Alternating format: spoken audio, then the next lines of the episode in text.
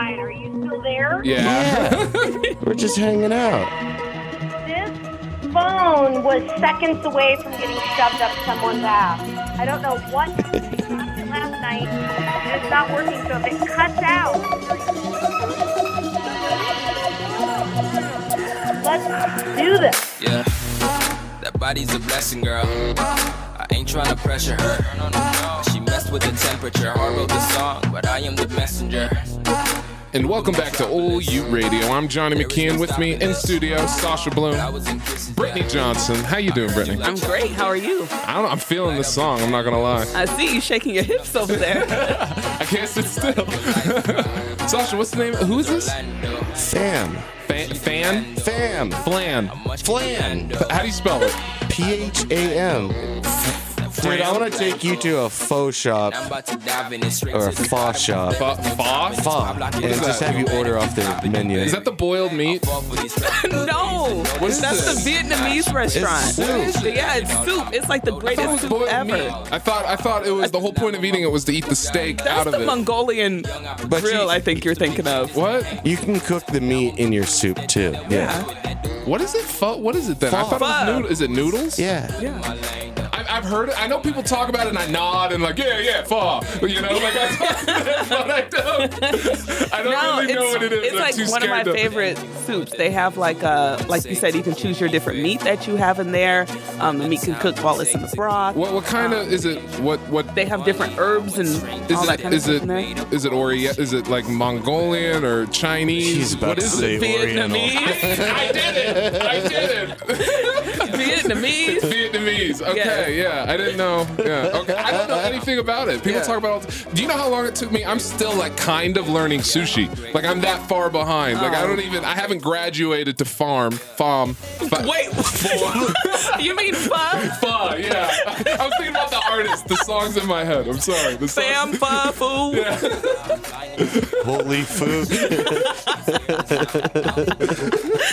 Oh, Johnny, we gotta take you out. Okay, I gotta go out. I, I never eat. I never eat exotic stuff. I just go out. I just have a hamburger. it's not exotic. it sounds like. It's human food, Yes. bruh. so it's just meat soup. With some It's herbs noodle and soup. There's bean sprouts. Yeah. There's noodles. There's uh you can put cilantro, parsley. Wait, is this the you can- thing where they got the Ha- grill oh, and they drop it jalapenos. on it and they chop it up in front of I you? I just told you that's Mongolian. That's Mongolian. Okay. you ain't listening. No, I, I'm just. I'm trying to visualize what the restaurant looks like. Let me pull before up a it- picture. it's delicious, man. So- I don't know, man. I don't know. How do you not know? I, I've never had it. I don't know. I don't Maybe know. One on. of the best Look. pho places in Utah is a mile away Okay. from iHeartRadio. Really? Yeah. Where? On State Street. you gonna It's give him a like- shout out? Let me give you the I don't Wikipedia know the name of definition. Okay. Pho Yeah. is a Vietnamese noodle soup consisting of broth, linguine-shaped rice noodles called bánh phở, a few herbs, and meat, primarily served with either beef or chicken. Is it expensive? Was it like twelve bucks? Six. Sounds like twelve bucks. Jesus Christ. So, anyways, Wait, wait, wait, wait. What's it? What's an expensive date for you? what's an expensive date Yeah. for me? Um, Like okay, okay. Carl's Jr. So, so let's define expensive first, because I have Cracker tiers. Barrel. I have Okay, because you Like, just 'cause, said like- twelve dollars was expensive. Because like I don't present Sarah with dating options. It's more like a package. Like we could hit the dollar menu, go to the dollar movies, and then rent package, and then or Girl, you got package choices. If it ain't in this package, we ain't doing it. yeah, like it's like a brochure. Like I just like I picture that one, and then you know, or like we do something a little more formal where we'll go eat at like. Uh, the copper onion, or maybe we'll go to like the seven dollar burgers, like Proper Burger or Five Guys, But or wait, Lucky are there 13. substitutions? Uh, Can so- you put like the expensive package with the low budget Uh, package? I've ne- I've yet to go to Copper Common and then go to a dollar movie. Maybe that might be in the cards, but Cheap motherfucker, you. Oh my god! what's an expensive date then? What's what's an expensive date for you? I don't know. 80 bucks. 80 bucks? Not even Is that expensive. for both people? That's the standard. Take Does her to a great dinner. Yeah. That's Go for both Park people City. or just for her? Like, Just is that for me, No, because for- I'm hungry. 80? But what, you get lobster? Maybe it depends. If, If- you if piss me off needs before we go to the date, For real, I'm getting do every, that? yes. Do you go on food dates? Sarah used to go on a lot of food dates. You know what? It's great being a girl because you just like talk to different guys and they're like, what do you want to do? Oh, uh, you want to go out to dinner? Sure. I'm eating for free again tonight. Oh, do you get to choose the restaurant? Uh, it depends. I'll be like, Where do you want to go? I don't know. Yeah, I haven't asked a girl out on a Ruth's date in 10 years. Like, I have no clue. I'm completely removed from this. It's been 10 years since I've asked a girl out on a date. But like, I what, mean, did, you did they guys lead do- with the restaurant? Did they go like, yeah, do you want to go get some happy sumo or some fum? some or fun. like, no, uh, fun, fun. do you want if somebody asks me, do I want to get some fun? You're deleted from my. You're deleted from my contacts. no, you know, a lot of guys, the dating game has is just ruined, Really? and I I honestly blame women for that. Really? I do because a lot of guys they'll say, "Hey, you want me to just come over tonight?" No, I don't Word. know you. I just met you in the mall and gave you my number. They I just want you to come over. Yeah, that is kind of weird. Yeah, you want to? What do you want to do? Watch a movie? Yeah. No, Netflix and chill. can we go to the movie? Yeah. Was that real? Did people really say Netflix and chill? No, people do, but they don't. A lot of times, guys don't say Netflix and chill. They'll just say, "Hey, can I come watch a movie?" No, Oh, word. no. You can be a killer. I don't want you in my spot. Why has it boiled down to that? What happened to taking people out? Like, what? I think it's just honestly, like I said, you blame the women because women make it okay for some guy to just come over and watch a movie on the first date or just come over and you cook for them and they just come over and eat. Yeah. Or you come over and they just want to have sex. Yeah. That's the woman's fault. Hmm. Now that we're doing sex talk with Brittany Bangeter, Yes, Brittany that's love Brittany Bangeter, by the way. You should totally make that like a, Yes. a- an alter ego. Should I change my Twitter handle Yes. to Brittany Bangeter? Brittany Bangeter. You should you should incorporate it.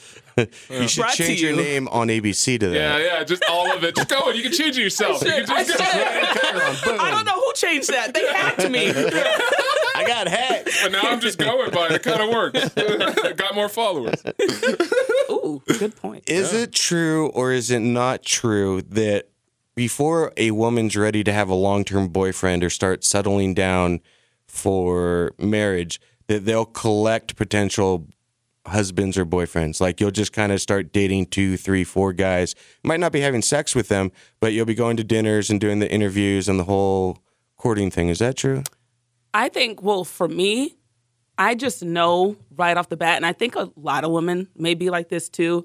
When you meet someone, you go out on a date, you automatically know, hey, can I spend the rest of my life with this guy or is this guy just terrible? I think you have some sort of inclination when you first meet someone, when you first go out, whether this can be serious or whether this is just a joke or whether you just want to play around or whatever. That wait, are you? Is that something that you're just looking for? Like, is that the criteria you're weighing the situation against? Are you sure? Like, No, I'm positive. Like, do you see dating as like?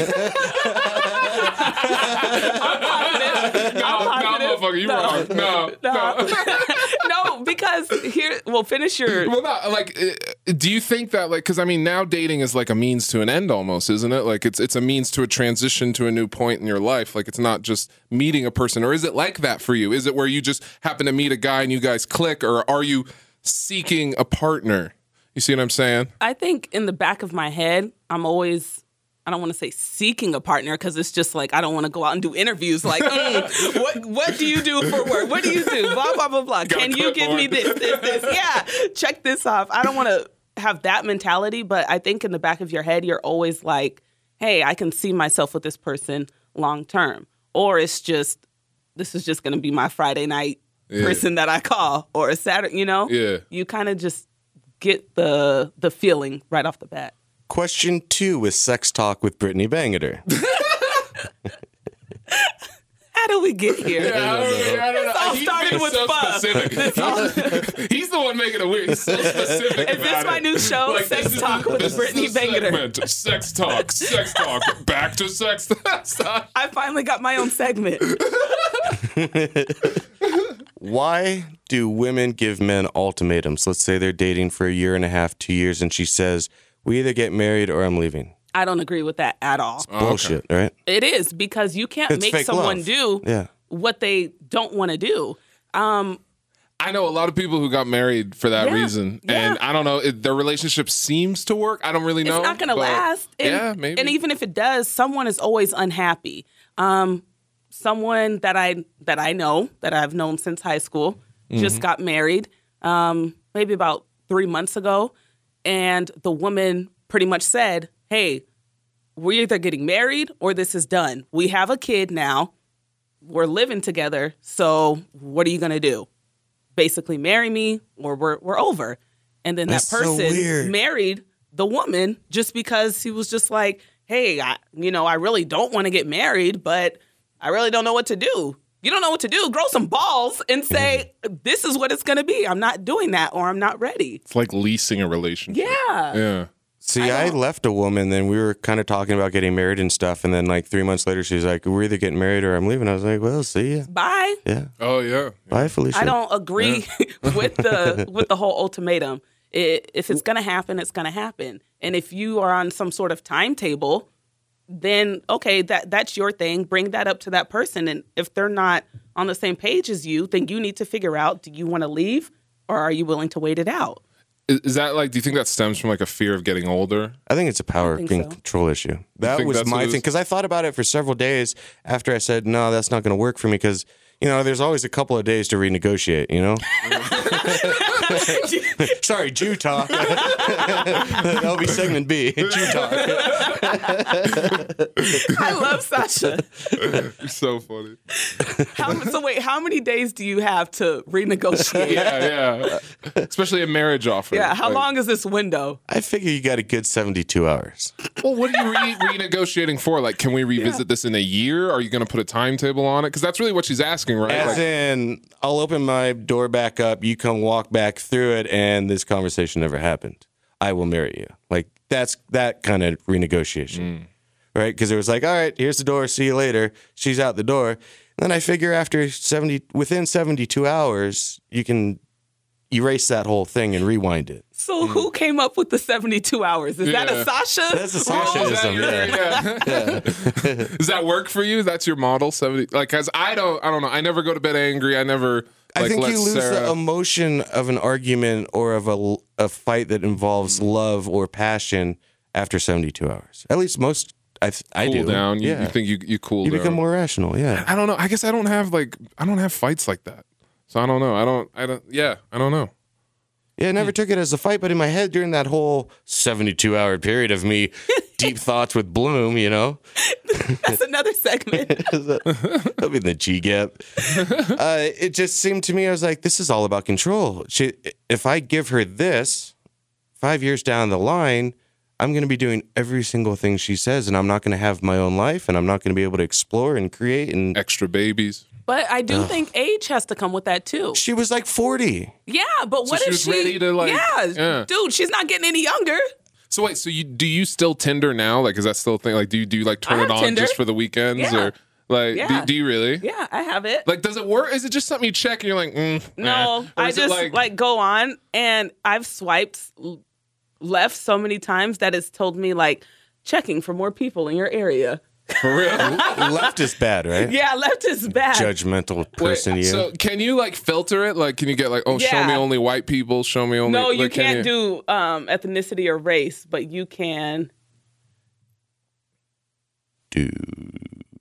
you can do like show me men, women, search distance. Oh, let me expand that. Wait, the distance is that's how many miles? Yeah, so if I want to see people 100 miles from here, one mile, So wait, wait, how does it work? So, So does, ages- does the guy Hey, I hit you up? Does the guy hit you up? 25 to 55. What what works? Like do you what? Like if a guy She's hits all you up, like Oh, wait, are we? Dayton, and Is this being recorded? We're Like, talking what? about this? Is this what? Like, like, how does it work? Like like if how does a guy successfully get a date with Brittany? Through Tinder, like what does he have to say? Is he just go, "Yo, you eating?" Like, like what? Like, hey, yo, ma, what's up? Let me feed you. nah, okay, so like, uh, Let's yeah, go can you read some me one? messages. Can you read me one? they're pretty boring. This guy, I I don't care, you can see. Hey, I'm no Tinder expert or anything, but I'm pretty sure us being matched means we're together now, right? What'd you Oh, say? And then I said, him. Ha ha. I'm no expert either, but I feel like you've used that one before. Me, never. Do you live in SLC? Me, yeah. You, him. This is so boring. So you're Not a yet. Job it. is transferring me out there, and needless to say, I'm terrified. So we got into the whole. So he's uh, trying to open up, and you're just one wording him. You jerk. You're a gangster. That's Nah. cold blooded. You nah, snob. there's another one. There's like got- big ass walls of text. He's writing novels. You just hitting him back with nope, yup, Nah. maybe. See, that is the problem with this culture. Women No. are fucking cold hearted. Nah, and you know what? I think women need to be cold Like, hearted. Praying Someone- mantises, I man. think w- women need to be cold hearted. No, like this is boring. Someone, hello, dot dot dot. Hi. For real? Yeah. Did that work? You get a date with him? I responded like a dumbass. I must have been I must have been bored. Was his picture cute? Mm. You know what? And what happened was I went out with the guy and I was like, You are not what your picture looks like. You- Did you called him out on it? no, I just was thinking that in my head. Where'd he take you? we where did we meet up? We met up at Gracie's, Oh, word. try to get me drunk. Nice. Try to slide in. Did, did he like? Did he like bait you with food? Like, Let's just grab a burger. At Nah, I was like, I ain't hungry. Oh, I'm word. Just cause like No, I ain't hungry. I ain't you- hungry. I ain't hungry. I ain't thirsty. You walk up and you see, and you immediately you're kind of like. No. So let me I'm ask you this question So back you- to you- sex talk with Brittany Bangeter here. In, What? in college, I lived in the dorms for a little bit, and I won't say I was a pretty popular guy with the ladies, but I was pretty popular with the ladies. And I had a rule when they'd come into my dorm room where they couldn't wear pants on my bed because I only had a desk chair Are you and I serious? had a bed. Do you believe? I don't even. I want to believe it, but I don't. But I do. Oh, but I I, believe don't. it. I believe don't know. it. With him, I'm so torn. No, no, no. I believe it. And the reason why I did it because I didn't want to get germs from the outside world onto my bed. But you want to get germs from their vagina on your yes. Yes, yes, yes. Oh. Is, is that tacky? Is that rude? Like, would you be? I just. I doubting would never yourself? do that. It's college. You Yeah. know, So we've different. all It's done dorms. stuff in college in the dorms. The dorms mm. are dirty anyway, Sasha. so it that doesn't was really matter. Yeah. But we've all done things, trying. and that's not the craziest thing. Maybe it's just not my game style. Like I was always kind of smooth with it. Like I was a very Smooth comfortable Johnny. person. Like yeah, you're supposed to be comfortable. Like I wouldn't have like rules like take them pants off. But like I like like I don't have pants mandates. But like uh, maybe a shoes off policy. Like I probably like, I had that. The shoes Should've off. started there. But the thing is, that proves my point. You did it because it worked, yeah, and girls would do it. It was a good icebreaker. It was fun. But did you take your pants off? Fuck yeah. But see, guys, there I've heard of other things like guys. Um, before you would walk into their dorm, if you wanted to come in, you would have to take like four or five shots. Oh, that's Yeah. a good one too. Yeah. That's gangster. I So, don't you know, about that. I'd Yeah. get behind that. What What would you do, Johnny? I I maybe offer her like a a, a, a fine glass uh, a No, no, bo- no. A, a glass Back of up. box what? wine. Back up. If Sarah was walking into your dorm room, Yeah. Uh, if Sarah specifically was walking into my dorm room, I'd I'd have uh, let's see, uh, chicken fingers, French fries, Jesus. some uh, uh, some chocolate. Um, it'd have to be nice chocolate though, not like Hershey's, like like Godiva, like a level, like a like you got to break a five to purchase There's this chocolate. this. Like it's not, it's not like a kid. I can't just hand her a Snickers and like, hey, hop on the bunk bed. Like it that doesn't would work for me. Snickers, yo, that's my favorite. I'd be like, Frozen he or cares. unfrozen? Oh, I love frozen. Yeah, you got to go frozen. Oh yeah, You hand me a frozen Snickers, I'm like, he loves me. he knows me. he knows me so well. So if I could, t- like a guy could tend to you just like frozen Snickers, and like, Like, "Mm, heck yeah. swipe right. Yep, swipe right. He's swiping right on frozen Snickers. That's all it is. What more do you need? I need? see. I'm not complicated. no, you're No. I'm not. It's the little things that matter to me. Sasha or Johnny, back in college, did you guys or would you have a kissing booth? Would I, if I, if I'd I have was a glory hole if they would have let me. at that university, um, I, if I were single in college, I would have done a kissing booth in a heartbeat. That totally would have been my speed. Like I would have, would have had the cutout, would have stood in front You of it. You seem more like a Bob the Apple type of guy to me. Oh God. That's, that's fair enough. You know, it's funny. Um, Stand Up for Pits, they're doing a kissing booth. Uh, the event. Rebecca Corry, she's just about to call in and talk to us about that. So, uh, you know, let's go to that. All right. I I don't know. I've never tossed. What are we supposed to do? I, I haven't tossed a break in a while. How do you Syrup or jelly? Dude, so actually, if she's going to have a kissing booth, you'll get your chance this Sunday, right? Yeah, this Sunday. But you can't be kissing anybody. You have a girlfriend. Nah, I'll be kissing dogs. The You whole and I can kiss people though. We can't. I can watch you. No one's gonna kiss me, but we can watch you get kissed. So we got to charity. Come no for charity. Come, come kiss us for charity. we got to ask Rebecca how we can get signed up for this. So yeah, we better get her on the phone. So we're gonna go to break right now, but when we come back, we're gonna have Rebecca Corry on the phone. She's a comedian. She's gonna be performing at Club 50 West September 17th and 18th and 16th. I'll be opening for her. Uh, Patrick Seventeenth, Ramirez. eighteenth, and sixteenth. Jesus Christ! Johnny 16th, promo, everybody. 17th and 18th. Um, shit, it's it's gonna be great. So yeah, like uh, she's she's blowing me up. So Let's give her a call. She's doing comedy on the sixteenth and seventeenth, yes, and on the eighteenth. She's also doing a comedy show, but it's also a bigger event than that. They have a kissing booth. Yes. Like, I didn't make that up. Yes. We're going to talk about that as soon as we get her on the phone.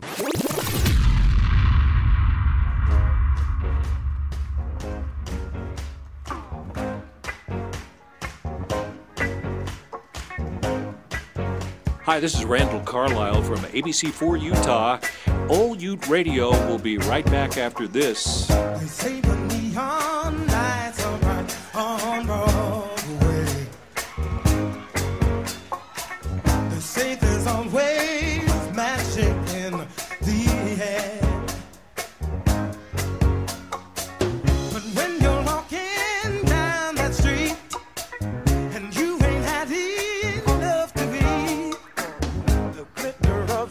off and you're nowhere. And welcome back to Old Ute Radio. We've got Rebecca Corry on the phone. Rebecca, how's it going? I'm great. How are you guys? Fantastic now that we get to hear from you. So, Rebecca, we're really excited because you're coming into town September 16th and the 17th at Club 50 West. You're also going to be there on the 18th for Stand Up for Pits. And uh, I'm really excited that I get to work with you.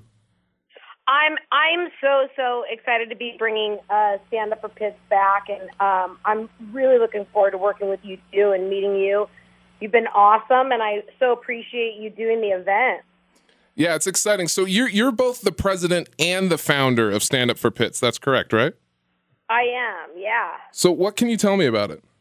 Stand Up for Pits has been, it was inspired um, by my dog Angel, who um, was a rescue dog who was found in South LA. Someone had cut off her ears with scissors or razor blades of some kind. I don't know, like a home crop job, and she'd has she'd been uh, chemical burned down her back and clearly abused. And she made her way into the shelter, and I ended up uh, adopting her. And uh, after adopting a pit bull type dog, I learned about the ignorance that surrounds them and the discrimination that they have to that they endure and just how after three decades of people being uneducated and the media and everything never telling the whole story and crazy i uh was inspired by her um and her inherent goodness and kindness and uh and I started a foundation and started raising awareness and educating myself and now it's been uh, just over six years, and we've marched on Washington, and um, we're now a nonprofit, an IRS recognized nonprofit, and we're dedicated to ending the abuse, discrimination, and uh, saving the lives of pit bull type dogs. What exactly are some of the misconceptions about, about pit bulls? Well, there's the really, really dumb ones like, you know, their jaws lock. I mean, I think more and more people know how stupid that is. It's not even possible.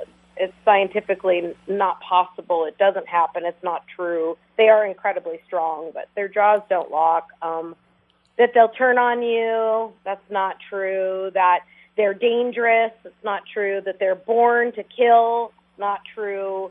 Um, you know, factually, the only the only real fact is is that um, the most dangerous beings on earth are humans, and sadly, um, you know, the this type of dog for over three decades has been the one vilified and blamed for quote unquote incidences that happen. But the sad part is is that a lot of the times when an incident, which is they very few have happened, and you know these are the most abused and neglected, tortured, and killed dogs on the planet. And you know, you know, over 12 years, you have 150 incidences.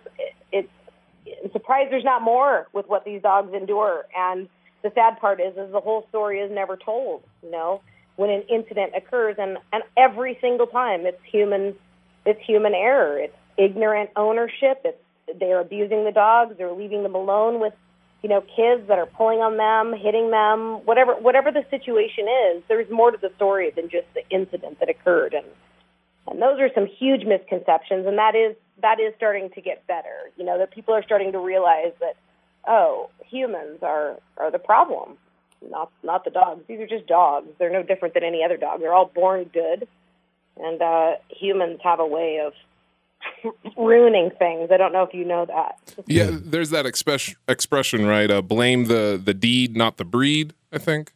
Yeah, it's like you know the humans need to take some responsibility for what they do. You know, and you know tying a dog to a chain its whole life, and you know feeding it when you feel comfortable feeding it, and and you know abuse and neglect, and then it gets off a chain and reacts. Well, it's not good. It's sad. It's horrible. But who's who's really to blame? You know, it's it's a it's a it's a big it's it's more than just an ethical treatment of animal issue in my mind. Um, I, I believe it's a social issue. I think that anyone, any person that that can abuse or neglect or kill or harm a, an animal or a child is is is a sociopath, and they should be removed from society. It's scary, and uh, and sadly, pit bull type dogs, dogs that are categorized as pit bulls, um, you know, those are the target. They still are. You know, back in the 80s, it was like Dobermans and German Shepherds and Rottweilers were the big, dangerous, you know, scary dogs that went around killing humans on Earth. but uh, that changed over to pit bulls once society decided that they were the new violent ones. And it's getting better, but yeah, it's a, we got a lot of work to do. It's sad. Utah has a major problem with pit bull discrimination. In Sandy City, which is about 20 minutes south of where you'll be spending your weekend, pit bulls have to have a muzzle around them if they're in public off of the yard. Uh, in this town, you don't see Doberman pinschers anymore. Like when I was a little kid, I saw them everywhere. Me too. Is yeah, it- yeah, In 2016, is it lawmakers to blame, or is it more of our hip hop culture and you know the Michael Vicks of the world that have and the media who have created this violent imagery of a pit bull? all of them every single thing that you just said that's who that's who's to blame that's why it's it's such a difficult cause because you're you know we're we're trying to change we're trying to educate and advocate and tell the truth about about these dogs. And and in doing so we're trying to hold humans accountable. And humanity doesn't like being accountable. They're more comfortable with just hate you know and ignorance. And and you know lawmakers um they're part of the big they're a big part of the problem because a lot of them are uneducated and they feel like they don't want to what do they want to do? Spend spend taxpayers dollars um creating programs to help educate and save animals and rehabilitate. Them and they're so they're they they feel that it's easier to just um support and um create breed bans and and create stupid um discriminatory laws but really that too has been shown. Um, they banned breed discrimination (BSL) in 20 states in America now, um, but there's a long way to go. Like I said, but they're learning that the it costs taxpayers millions of dollars to enforce these laws that are ineffective because you're trying to blame victims and you can't. The real problem are backyard breeders and dog fighters, animal abusers, the perpetuation of the you know society um, and media and you know all of those things that you said. It's like there's so many problems that need to be handled but to to fix them all it's going to take money and time and you know accountability and our our lawmakers don't want to do that. They would just rather say you know what? Let's just ban them or kill them all. That'll fix it One one of the things I do wonder about some animal laws is in the mammalian world, one of the worst things you can do is have a group of young adolescent males together. And I notice in the in do, with dogs or humans having a bunch of pit bulls can be a problem because they feed off of their energy. And you know, when you do hear these horrific cases in a small town where a kid gets mauled to death, it's almost never by one, let's say, pit bull. It's by three or four. Do you think that an owner should be restricted to say two pit bulls, or should we get rid of it? Is that a false idea too? Yeah, and I'm not necessarily sure or how factual that is. What you said. I'm a dumb guy, so it's probably wrong.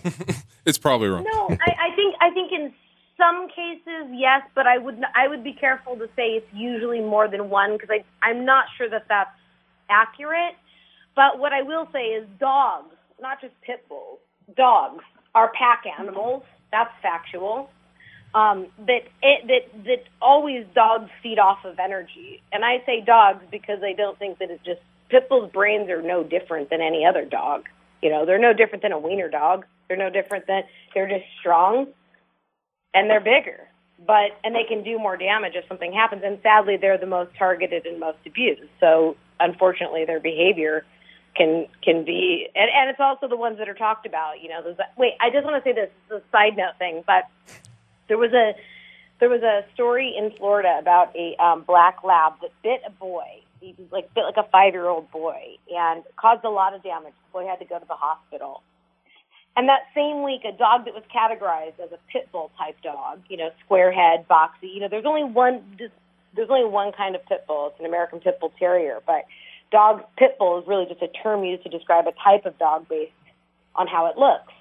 So, in other words, we're, we're people. Sometimes people call you know mastiffs and boxers and any dog that has a boxy head or short hair a pit bull. They're categorized as a pit bull type dog. So that same week, a pit bull type dog bit another kid, and they they did a thing. They they, they looked at how many views each story got, and the the story in the media where the black lab bit the boy, it got clicked on something like it got viewed like five thousand times. That story. Mm-hmm. And the same the same week, there's a story of a pit bull type dog that bit a boy, and that that story got clicked on like 175,000 times. Wow. And it was a really interesting. I mean, to go back to your your question, should there be you know a limit to how many people can have pit bulls? I think there should be a limit to how many people can can have dogs. I think there should be a limit to how many people should have kids. I think that we as a society should have to like have some accountability. And there's people that shouldn't be having kids. There's people that shouldn't be having dogs. So people, true. There should be a screening process at at shelters. That if you come in, you shouldn't just be able to pay twenty bucks and walk out with a life. You, you know, but there is none because again, you know how you know how expensive that would be to implement that, where every person had to go through a screening process to take a dog out of a shelter.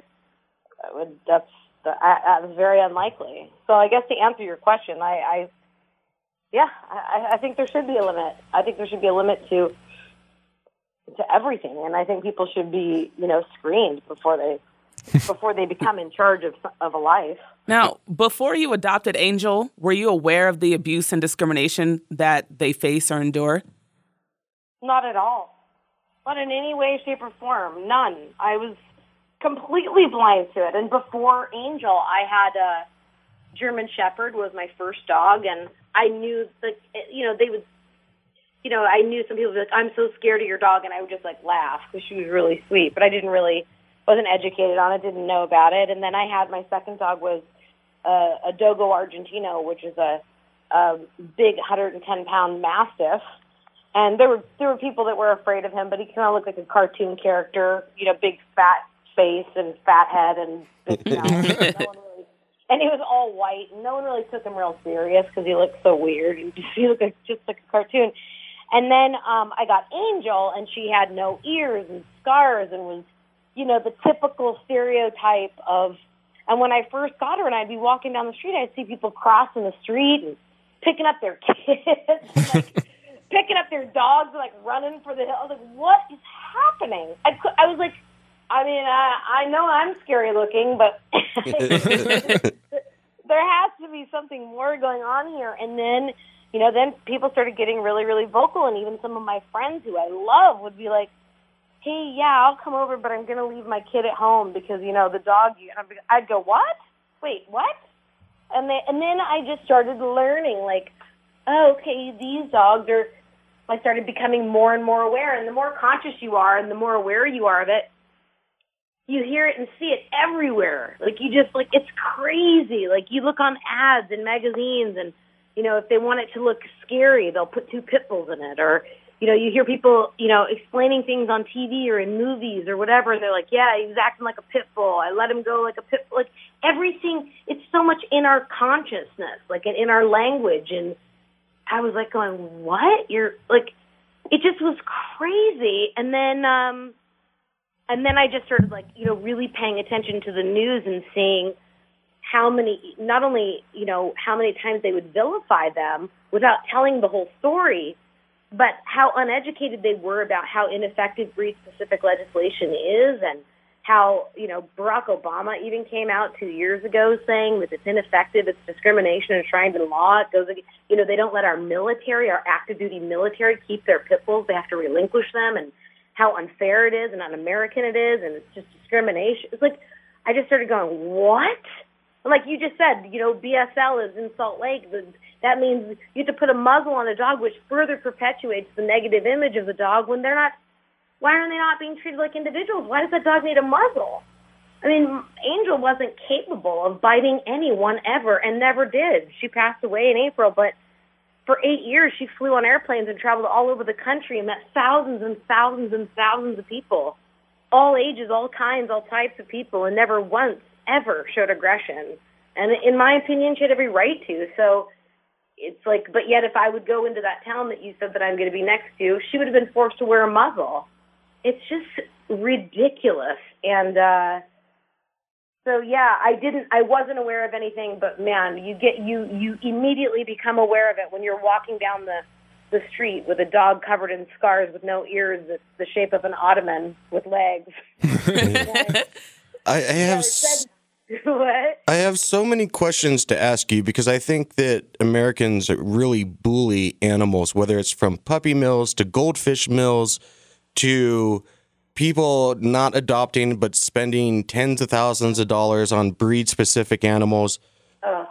I, I, I so I pick one of those because I don't know where to t- take you from here, but it seems to me that Guy, uh, let's start over here. Guy Seidel, who's on this podcast network, he's going to be working with you on your events in town, and he's one of the best comics in town. And one of the things he always is on Instagram is adopt a pet, don't buy a pet. What? Why is that important?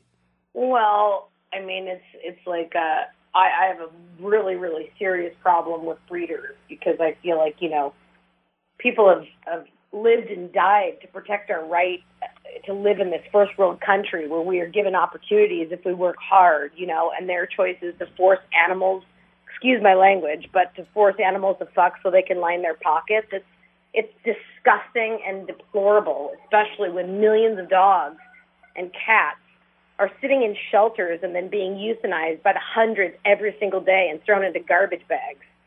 It's like there, there is no excuse for anybody in this country in 2016 with the information that is out there, knowing that millions of animals are needlessly dying because of human ignorance every single year, to be forcing, to be strapping a dog into a rape stand and forcing another dog to mount it so that they can sell those five or six puppies for three or four, five, six grand a, a pop. It's disgusting to me. It is it is the, the animal version of, of uh, human trafficking. Is it a form of sexual abuse, like just on the whole? A hundred percent. A hundred percent. It is it is so so horrific, and they will artificially inseminate them. They will put them on rape stands. It's disgusting. They in in the pit bull type dogs they they remove the female's teeth so they can't uh, protect themselves or fight back. They you know they they will grind their teeth down so they have no their their teeth are they have to gum everything. They it, their bodies go through so much hell every time they have puppies. But you know you you bet they'll be on Craigslist selling them for twenty or thirty bucks. It's like it's these are lives. These are living beings. These are it's it's so so so disgusting. And anyone who's like, you know, in 2016, I'm going to go buy a dog. You've got to be kidding me. You know, it's For my lack of ignorance, does it's this just, it's just like have you never seen an ASPCA commercial? You've never seen that? Okay, so let's say you don't have a TV. Let's just be fair. Let's say you live in America and you don't have access to television and you don't have access to a cell phone or access to a computer, what what then how are you learning to go how are you learning about to go buy dogs then? That's why that, when people are like, "Well, I just didn't know because I just didn't I didn't know it was." A bit, well, but you knew enough to to seek out a breeder and buy one. So wait, how are you finding that out? You have to research how to find a breeder, or are you just getting them from a backyard breeder? But what if your friend? What if your friend is saying, "Hey, I just bought a dog. I know where you can get one because someone is saying, "Hey, I just want a dog," and they innocently don't know. Yeah, well, that's well, that's and that's part of the problem too, and that is fair. And there there are still some people who who don't know, who truly truly don't know, who truly don't understand. Just like I didn't know, you know, nine years ago about what pit bulls were going through. It's absolutely feasible, but some people don't. But the majority of people know the animal situation. They they really really do. And for those that don't, you know, it's up to us to keep educating and keep doing what we can to change that and and really encourage people to spay and neuter and you know to adopt and tell people about petfinder.com and to support their local rescues and ASPCA and humane societies and you know do all they can to foster and you know I mean that's that's that is part of animal welfare. You have to keep educating. You can't assume everyone knows. That's fair, but the majority, I don't care what anyone says, they absolutely know that that that dogs need uh, saving out of the shelter. And when breeders, you know, breeders go at me on social media all the time because I'm very outspoken about how much I think they're disgusting. And what's their defense? We we're we're, we're creating these dogs. We're doing it legal, and we have our permit. And we it's like I don't care if you have a permit. That's that's that's even a bigger issue. There should be no permits given to breed animals when four million are dying in the shelter every year, in shelters every year. What, what are you talking about? Doesn't make it right. So how do you reach these people? Because there are older people who do not go on TV or do not watch TV or um, have social media or on the internet that don't know these kinds of things. How do you reach those people?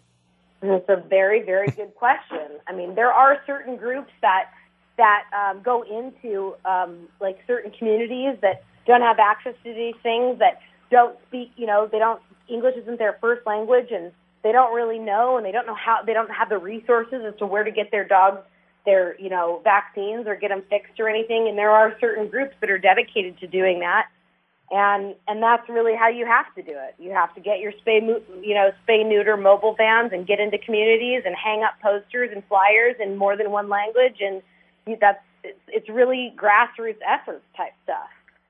Um, I think that I think that's why you know this event Stand Up for Pits is so important because it's not just a comedy show. Like we we have a, a whole bunch of stuff planned. There's the uh, Pibble adoption. There's the donation drive. You got a silent auction, a kissing booth, and then a comedy show. Like overall, I mean, this it's it's I really I can't wait. I've never really seen something like this before, so I'm really excited that I get to come out and check this out. Uh, what's a kissing booth? The, And how do I get gonna be- involved in this? And well, I know it says the kissing booth on the poster, but actually this year is the first year that we're not doing the kissing booth because uh, my dog Angel did the kissing booth all over the country for six Ah. years. It was insane. Like people would line up for an hour before the shows to see her and meet her, and and she would kiss every single person. It was actually really a really really amazing part of everything. But as I said, she passed away in April, so we're not doing it this year. Um, but you know, if you want to get in there, Oh, I'd love to. I'm single, so line up the fellas. Hey, whoever wants to get in there and start making out to to, to, to raise funds for pit bulls, I'm totally behind it. That sounds awesome. Yeah. That, so that event's going to be on the 18th at Club 50 West. So Rebecca, I want to talk to you a little bit about stand-up comedy. So how long have you been a comedian? Well, I moved to Chicago when I was like uh, 18, and I uh, um, I uh, started studying uh, improv at the Second City Training Center in Chicago, and then I um, I studied in you know the Annoyance Theater and Center Theater and other theaters in Chicago, just learning comedy writing and improvisation and and uh, the first time I actually ever like dipped into stand up comedy was when I became um, the audience warm up for the Jenny Jones show years and years ago. I did that for like a year and a half, and I would be she would take forever to get her hair right. And I- I'd be out there. I used to watch that show all the time. I, I had No no clue. Yeah, yeah. No, I was a huge Jenny Jones fan. So you did warm up. So how do you do warm up for a, a talk show audience?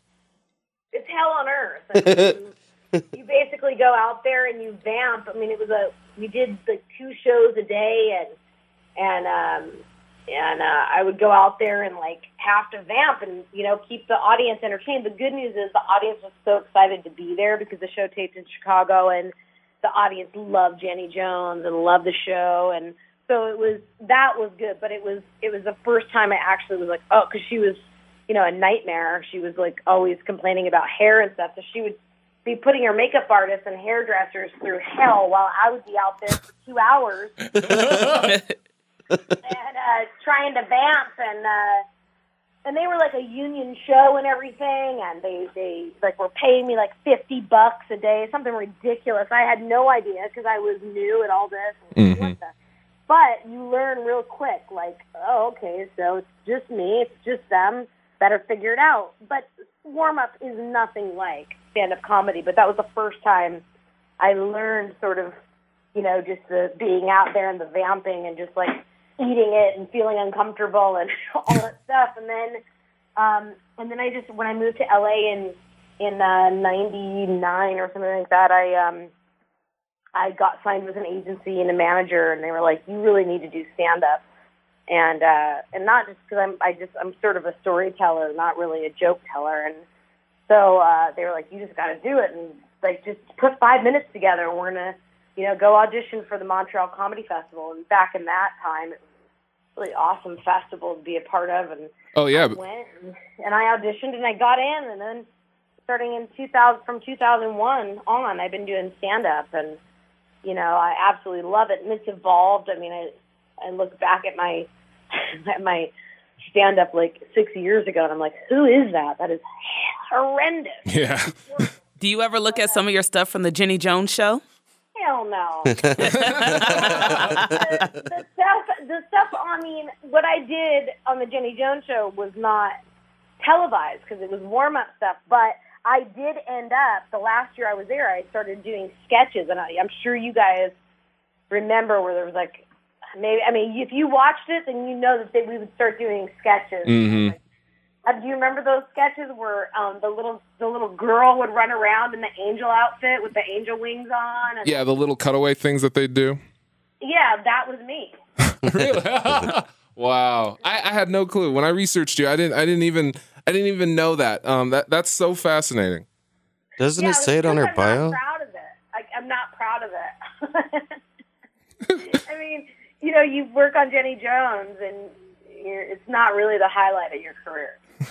Yeah, that's true. So you've recently uh, you've recently done a spot on uh, Two Broke Girls. What can you tell me about that? Yeah, I, I um, I think like the week before last, I just did a guest star on Two Broke Girls. Really funny role. I play a a, a lesbian um, uh, professional arm wrestler, and uh, it's a pretty funny episode. And I think it airs. It may not. I don't think it's going to air by the time that I get there. I think it'll probably air after I leave, maybe in October. I think their season premieres the 10th of October, so sometime in October it's going to air. And then, uh, yeah, I just shot. So so how how do you get something like that? Did did you audition for that or do you get booked? Yeah, you just go and audition and try to do your best. So, how do you find your niche on a show like that? Because you have a lot of funny people on the show, or comedians, or people that used to be comedians. So, how do you kind of fit in there, or try to fit in, or do you just not? You just be yourself? Well, are you talking about Two Broke Girls? Yes. Well, it's a character. You know, you just you get the audition, and then you just you know it's it's just a you have to memorize your lines the best you can, and go in and audition, and hopefully you you you know make an impact, and then you get the job. I mean, you're playing you're not playing yourself. You're playing a character. Okay, so you're playing a character on there. Okay. So yeah, yeah, I'm playing a character. I'm I'm actually not a lesbian professional. Oh. I don't know. it's 2016. My bad. she thought you were method acting. uh, I'm actually, I'm actually, I'm just not. I appreciate you thinking I could be, but Do you um do you make any separations between like acting and comedy? Like do you consider like yourself an actress when you're like doing those things or do you still like do you have to separate them or is it all kind of the same thing? there. Um, you mean uh, is there is is it different to be an actress, like acting versus stand-up comedy? Yes. Yeah, there there's there's really nothing similar about either of them. I mean, I'm you know, acting is you know, it's it's your job to, you know, read read what the writer has written and interpret that in the best way that you can with your instincts, but you know, you're really you're you're being directed. It's a group it's very much a group you know, you have a director telling you what you're supposed to do. There's limitations. You're you're playing one character, and that's your job, and to do that and do it well. And then with stand up, you know, you're you're the writer, producer, director, talent. You're all of it. And so if you're if you're going to tank, you know, then it's, it's your fault. And uh, you know, you just have to. They're they're completely different art forms. You live and die by stand up. Where like acting, you have like the built-in support of the director and the script and uh, the dialogue. So yeah, Yeah, and you're working with other actors, and you're, you know, like it's an ensemble group effort. You know, there's so many parts to it that are a group effort. Well- and with stand up, you know, you're you're the writer of it. You're the only one that's without a net. You know, so you just have to, you know, hopefully try to. I mean, look, I, I'm telling you, I'm, I've been doing stand up for a really long time, and you know, I'm sure that 10 years from now i'm going to like hate what i'm doing now. And i think that that's part of stand up is that you're you you kind of grow i think. I mean i think you're it never is easy. I don't think stand up is easy. I think it's really hard. And i think it's you know my kind of stand up is i lean more toward honesty and my point of view and my perspective. But who I am today is not going to be who I am going to be 10 years from now. So I would imagine that my comedy will continue to change. I mean, 10 years ago, I was u- relying on physicality and kicking and doing a lot of shtick like that. And that's not what I do now. I'm still, that's still part of me, but not all of it. So I just love comedy because it's, uh, I love stand up comedy because it's just, uh, it's all those things. It's hard, and then you have to be vulnerable and honest and all those things, and I think it's cool. I think it's the hardest art form in entertainment. I I absolutely would agree with that. Mhm. I think I I think it's pretty. I mean, although I don't know how to, you know, I can't imagine singing a song. I'm the worst singer on the planet. Singing is probably hard too. But no, I think com- stand-up comedy is. Yeah, that's. I always cracks me up when people are like, you know, my friend said I'm funny. I'm just gonna try stand-up. Like, No. well, so luck. different. Is the world of comedy getting better for women? Oh. I mean, I mean, I don't know. I know in my personal experience that with the credits that I have, you know, um, I get paid half of what guys, what what men get paid in most clubs, um, and I can only imagine that it has to do with the fact that I pee sitting down because my abilities, in my opinion, are are are no less. And you can sell out a room too, almost anywhere in the country. Like, Well, I, I mean, if if the club gives a shit that I'm there and tells people enough, you know, in advance I'm coming, yeah. But it's like that's that's the other issue. There's been some venues that like won't even promote. You know, they'll book me for a quarter of the price and not even promote the fact that I'm coming. Like, what what are you doing? It's so is it getting better? I mean, I don't know. I don't I don't want to say a blanket discriminatory statement and like say that it's the whole I would say that there are still hundred percent. There are still some club owners who are absolute dicks who think that women are just will not and are not, you know, as funny as men, and they don't deserve what male comics deserve. It's disgusting, but what are you going to do? I think it's it's it's the fact. It's the fact, and I, you know, I think it's true in a lot of different workplaces with with regards to women. How do we change that? Oh God.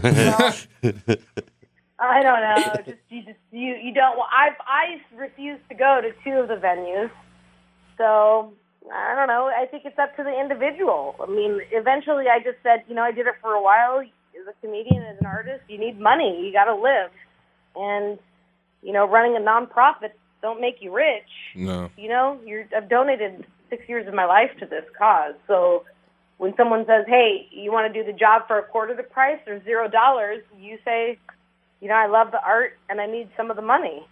So you do it, but then eventually, at some point, you have to say, "When is enough enough?" And I there are there are venues where I just said, "Fuck off! I'm never coming back." I no no amount of money is I would you know I'd rather give hand jobs behind donut time than than Me too. then perform at you know at hyenas in Texas for a quarter of the price and be treated like I don't know like you just have to say you know what what what I I don't know if you can change it I I think it's I mean I guess uh, uh, things are changing a woman may become president right Yeah. there's positives I mean there is change uh, at some point, women were not able to vote. They are now. Uh, there's a woman running for president. That could happen. I mean, I don't know.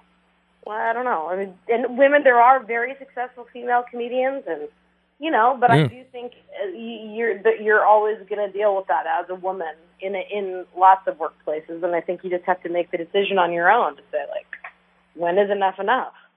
Awesome, Rebecca. So as we uh, wrap this up, uh, I just wanted to ask you one more question. Um, do you have any advice to any comedians out there or anyone that wants to accomplish something like like uh, like? Do you have any advice for people just starting out?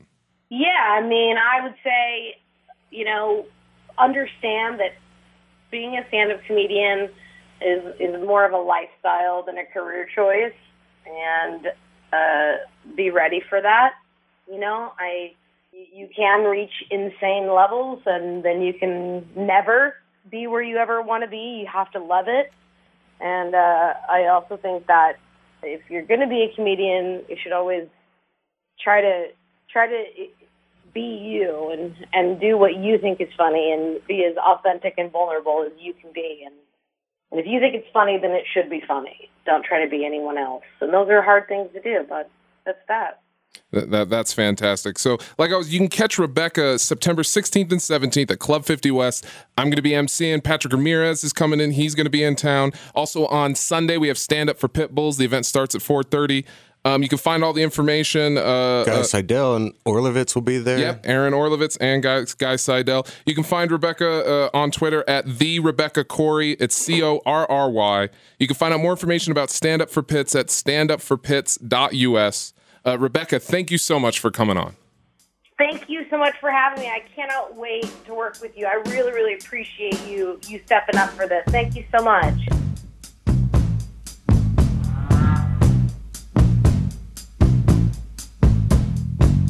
Tchau.